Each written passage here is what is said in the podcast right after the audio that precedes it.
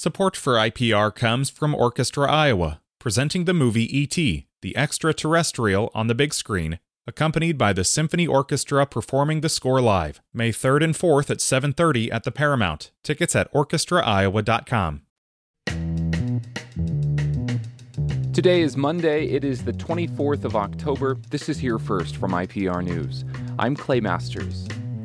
The superintendent of Iowa's second largest school district has died. IPR's Zachary Oren Smith tells us Cedar Rapids schools may announce an interim replacement as early as this evening. Noreen Bush was a graduate of Cedar Rapids Jefferson High School. She was the district's associate superintendent before making headlines as the district's first woman to serve as superintendent in 2020. She led the district through the COVID 19 pandemic and the devastation that followed the 2020 derecho. But two and a half years after her diagnosis, the district announced Sunday that Bush had died of cancer. Last month, the Gazette reported that Bush went on medical leave and had resigned from her position. The Cedar Rapids School Board is scheduled to approve the appointment of an interim superintendent at their meeting today. The district is currently paying a consulting firm to find a permanent replacement for Bush. Cedar Rapids Community Schools has a certified enrollment of 16,000 students for the 2021 2022 school year. Events this past weekend have showcased the closing messages both major political parties have for Iowa voters. Deidre DeJear, the Democratic candidate for governor yesterday, urged a crowd of Democrats to get out of their comfort zones and go door to door to reach voters. Are you going to fight for freedom today? That is what's at stake. Republican Governor Kim Reynolds is leading DeJear in both funding and polls. The third ranking Democrat in the U.S. House campaigned in Des Moines with DeJear and 3rd District Congresswoman Cindy Axne. South Carolina Congressman James Clyburn says Democrats and President Biden were able to make some progress in the past two years, but the work is not done. If we sit this election out, if we lose this election, the clock will once again get turned back. Early voting in Iowa started last week. Meanwhile, an overwhelming majority of Iowans want abortion to be legal in the case of rape or incest or to save the pregnant person's life. That's according to a new Des Moines Register Mediacom Iowa poll. It found 85% of Iowans believe abortion should be legal in cases of rape or incest. 89% of respondents support legal abortion if the person's life is in danger.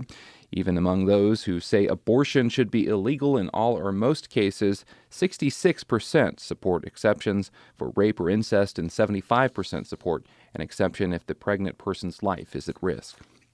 A new report predicts how climate change will affect Midwest crop yields in the next decade and beyond. We get the details from IPR's Katie Peikes. The Environmental Defense Fund report assembled 20 different models to look at the impacts of climate change to yields of corn in Iowa, soybeans in Minnesota, and winter wheat in Kansas. It predicts what things will look like in 2030 and 2050.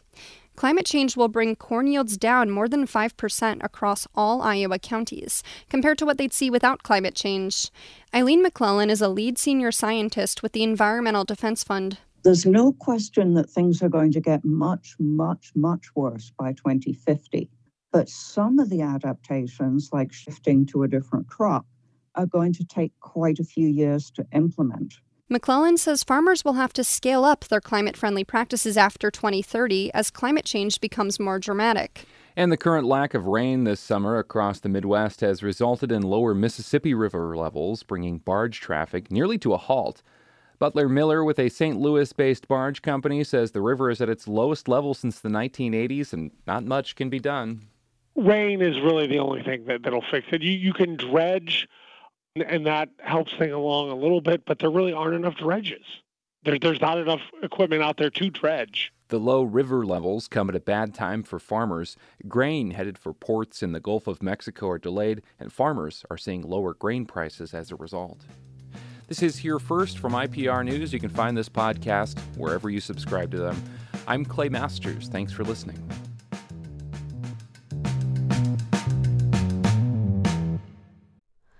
Hi, it's Terry Gross, the host of Fresh Air. We bring you in depth, long form interviews with actors, directors, musicians, authors, journalists, and more. Listen to our Peabody Award winning Fresh Air podcast from WHYY and NPR.